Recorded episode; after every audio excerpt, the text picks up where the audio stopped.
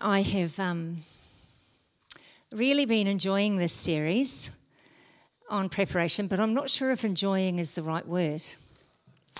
I've actually been finding it really challenging. Really, personally, very challenging. Um, the times of worship we've been having while we're preparing our hearts, while we're talking about this, have been quite phenomenal. And um, so, as I was preparing, oh, before that, I, I, read this quote as because our thing says, oh no, it doesn't say up there, um, prepare the way of the Lord.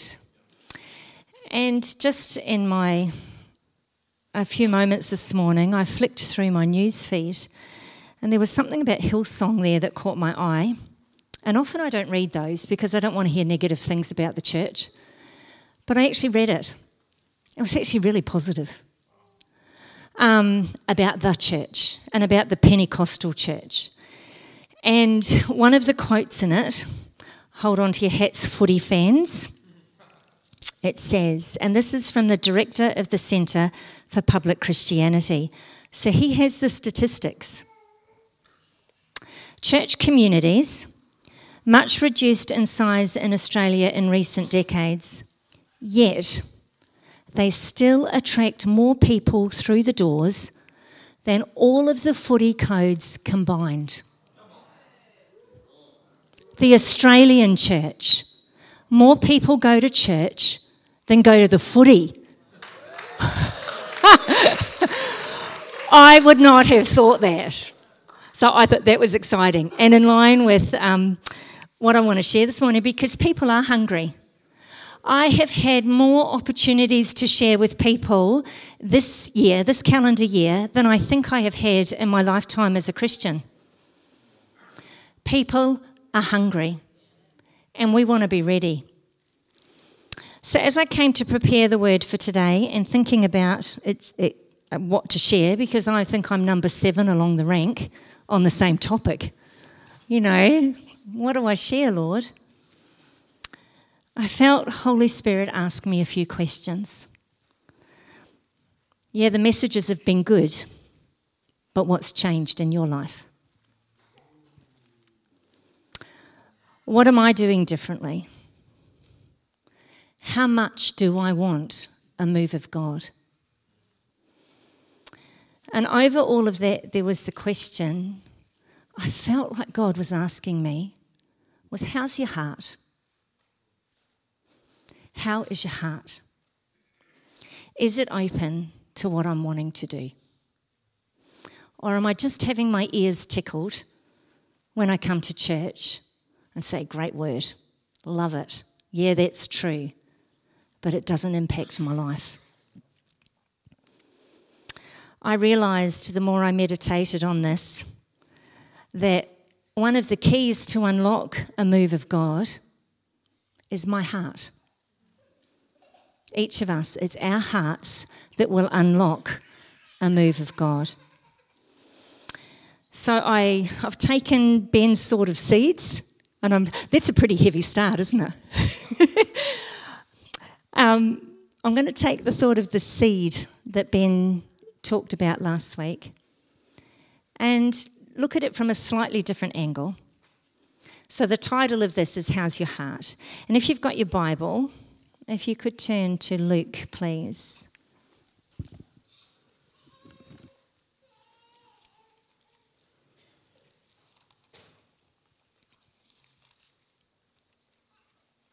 Luke chapter 8, verse 4. The parable of the sower or the parable of the farmer scattering seed. One day, Jesus told a story in the form of a parable to a large crowd that had gathered from many towns to hear him. A farmer went out to plant his seed, and most of us know that it fell in different places. And I don't want to talk about the different places today. I want to talk about verse 8. Still, other seed fell on fertile soil. This seed grew and produced a crop that was a hundred times as much as had been planted. When he had said this, he called out, Anyone with ears to hear should listen and understand. And Jesus goes on to say later that the seed is the word and the soil is our hearts and how we, how we receive the word. This parable is often used to talk about initial salvation. When we get saved, what's our heart like, and whether or not we're going to make the distance. But it's speaking to every believer, no matter how long you've been on the journey of faith. We all need to take care to keep the soil of our hearts receptive to the seed, open to the word, open to the moving of the Spirit. Keeping our hearts free from sin, and from bitterness, from unforgiveness, from unnecessary busyness, from worries, and even from familiarity, becoming comfortable. Because it's when we allow the word to work in us, to work in our hearts, that we'll start to bear fruit. We will have a transformed life. We will have opportunities to share with others. Gardeners and farmers tell us that the health and the preparation of soil is crucial to the heart, to the health of the crop. But it can change oh so quickly. Things come against a farmer, and we know in Australia many crops fail because of things outside of a farmer's um, influence. There's drought, there's flood, there's lack of nutrients, overuse, and pests. In the natural, farmers prepare, fertilise, water, protect, weed, in expectation of the crop that's going to come. And it's not just a one time activity, the farmer watches that crop. They also watch the weather and the climate, they're aware of what's happening around them. I wonder if, Daniel, you could pop up the picture, please. This is a bean. I'm a school teacher, and bean experiments are pretty common at school because they're such a good illustration. And if you put it in a clear plastic cup, which you can't buy anymore, all the teachers going, mm. You can actually see the different stages of the seed. At first, nothing appears to happen, it's just dormant in the ground. But within a couple of days, the seed starts to germinate and it begins. The first thing it does is it puts a root down, it establishes its root long before there is any sign above the ground that growth is happening. A seed can stay dormant in the ground for a long time. Some of the oldest seeds that have borne fruit are over 200 years old. They were found in a museum and they were planted and they still bore fruit. Relate that to Ben's word last week about seeing the promises of God fulfilled. Sometimes it's a long wait. We live in a society that is instant, where we expect things to happen quickly and often get frustrated when they don't. But God's timing is so different to ours, and His timing is perfect. He sees the big picture, way beyond the here and now, and way beyond our understanding. Moves of God or revivals in the past, when we look at them, appear to happen suddenly in one meeting, there's a move of the Spirit. In one meeting, there's a pouring out of the Spirit that changes a whole community. Yet, if you look closer, it didn't happen suddenly. The Holy Spirit had been at work long before there were any signs of revival, a bit like the early stages of the seed. People had been pressing into God, they'd been getting right with God. They'd been putting aside their own agendas and doing the unseen work. Revivals always start with people. God uses people to touch people.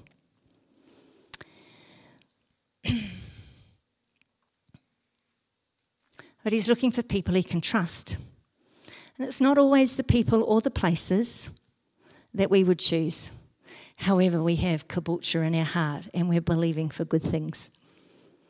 Jesus overlooked the religious people and chose fishermen and tax collectors, the lowest of society, to be the founders of the greatest revival the world has ever seen. God isn't looking for perfection.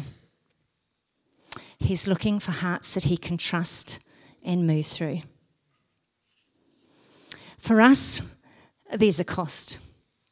We need to keep our hearts pure. We need to keep being hungry. And I'd really like to stress this point. We don't need to pursue a move. We need to be pursuing God. It's not the move that should be our focus. It's God who should be our focus and letting Him move through us. You know, we sing that song, we didn't do it today, but we have the last couple of weeks. We need a move. and that's focusing on the revival part. But when we pray that, when you sing that with all your heart, you're actually giving God permission to move in your heart, to do a move in you because the royal we includes me. And instead of singing, We need a move, I've actually been praying, God, I need a move. I need a move in my heart to be in the place where you want me to be. Preparation in the spirit often requires a cutting off or a dying of something so that there's room for the birth of a new thing. Unless the seed falls into the ground and dies, it cannot bear fruit. It's in the book of John. That seed, unless it dies, will never reach the place where it bears beans. What do we have to die to to see fruit in our lives? Now, ben was encouraging us with our dreams and, and the promises. We've actually got to let them die. We've actually, all our ambitions, all our dreams, even the promises we've received from God need to be given over to Him completely so that they're not our focus, but He is. It's a place of surrender. And in that place, God equips us to hold the work that He wants to do so that we can work with Him, so that we won't be overwhelmed, we won't be consumed by it, we won't have burnout. And it's in the place of surrender that God gets the glory, and not us as individuals or not any place. Because when the conditions are right, the seed grows all by itself. Mark 4 I'll just turn there quickly. I've been really enjoying the Gospels lately, um, loving, loving the things that Jesus spoke. Hmm. Well, that's obviously not. Oh, I'm in Matthew. I was going to say that's not the scripture because there's no chapter 26.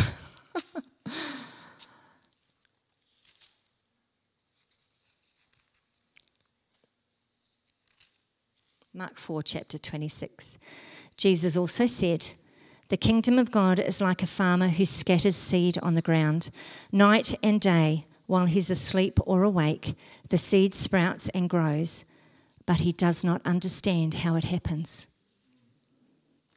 You know, if we are being, in a sense, a good farmer of the seed that the Lord has entrusted to us, if we're keeping our hearts pure, if we're staying hungry, if we're continuing to seek Him, the fruit will come. The fruit will come, even though we may not understand. So, how do we prepare our hearts? How do we make sure we're in a place where the seed that God's wanting to put in there can take root and grow?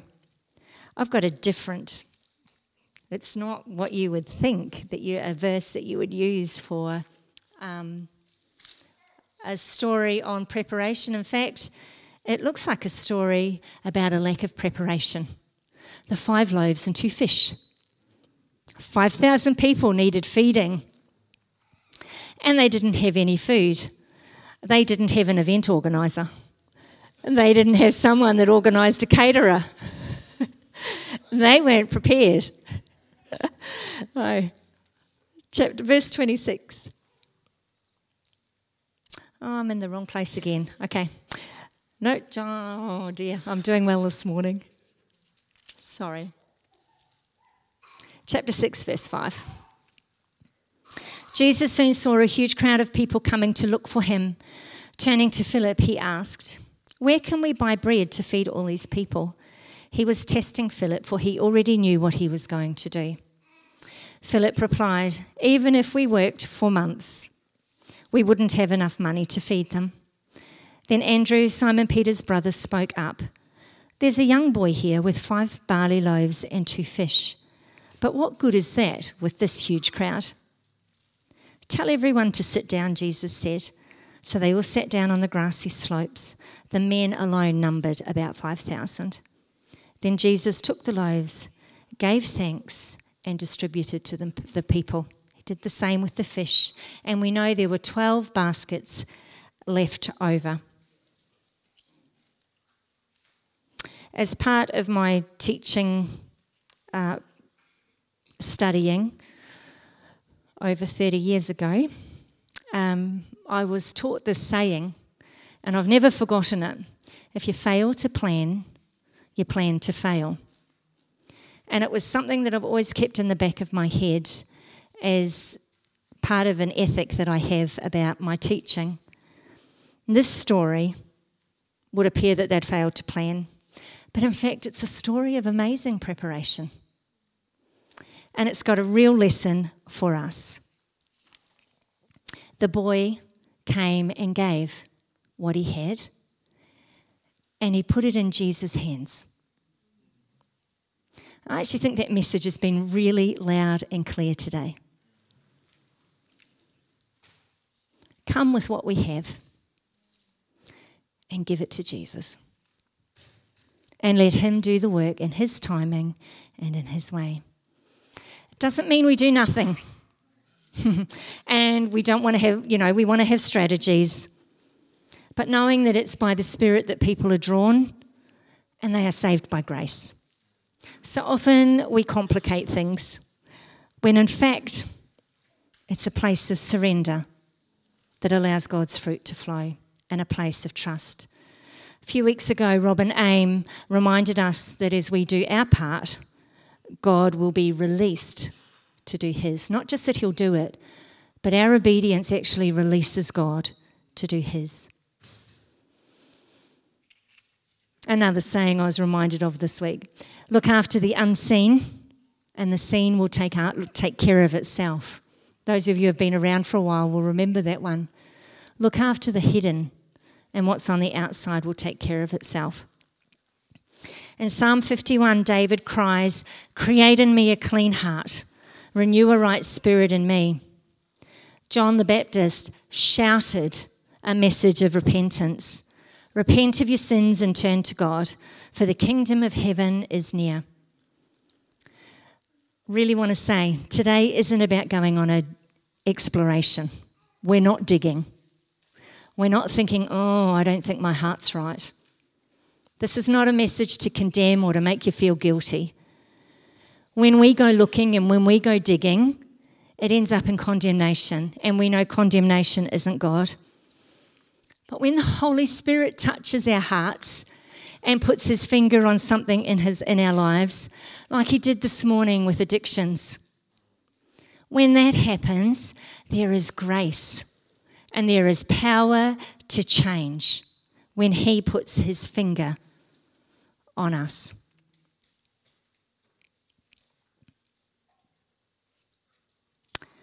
Just like the seed in the ground, though, it often takes time day to day, the change may not be noticeable, but as we look back, we see the hand of God and his faithfulness. Our walk with the Lord is not just about getting from A to B. but letting all the experiences on the journey shape what our destination actually looks like. We don't know what our end looks like. We don't know all that God has in store for us, but we need to trust Him and we need to surrender to Him because it's our heart that helps unlock a move of God. So this morning, and I have been grappling with this for a few weeks. This morning, how is your heart? How is the soil of your heart? Is there anything you need to let go of this morning and surrender to the Lord? And I actually think a lot of us did it in worship this morning. This was the message in worship. You know, I was sharing with Shane and, and we were talking. I thought, oh, this is a bit hot. and, and then I, I actually felt like the Holy Spirit saying to me, no, it's not. It's not hot. This is how we should be living every day, bringing our hearts before the Lord. And yet we make this big deal about repentance, and none of us is perfect. We all sin. Even as believers, we all do things that we shouldn't do. And yet we make this big thing of it. We make it so complicated. But every day, it's a bringing our heart before the Lord, asking Him to direct our steps, asking Him to prepare us for the day. You know, I used, I'm, I'm not a good sleeper, and I used to sometimes be in the shower with my head against the shower, letting the water wake me up, and say, As my day is, so shall my strength be. But I've actually changed my prayer. My prayer has changed to thank you, God, for the sleep I've had. Thank you that it's enough for what you have for me today. And I've actually changed, believing that God is with me in every season. You know, a farmer constantly tends his field, and we need to be constantly tending our hearts. It doesn't have to be a big weeping session and a, and a big, deep, and meaningful. If there's something that the Lord is putting his finger on, it's just lifting your heart and saying, Oh God, help me. God, I'm so sorry that I've done that. God, I need help in this area. Bring it to the Lord. Bring what we have and let Him work in it. If the things of life have been crowding out your heart, bring it to Him. Because there is a place of refresh, refreshing and freedom. And I actually do believe there's a place of refreshing and freedom here today. It's not a mistake, it's not a coincidence that the same message has come through this morning. I wonder if Dan and what if you just, yeah, thank you, and Rach, thank you. If you feel you're in a good place and you've been doing this, God would want you to look at your heart as well. He'd want you to continue to till, you know, get the hoe in there. Continue to make sure, continue to fertilize, continue to be open to fresh seed, continue to be open to the things that He wants to do in you and through you.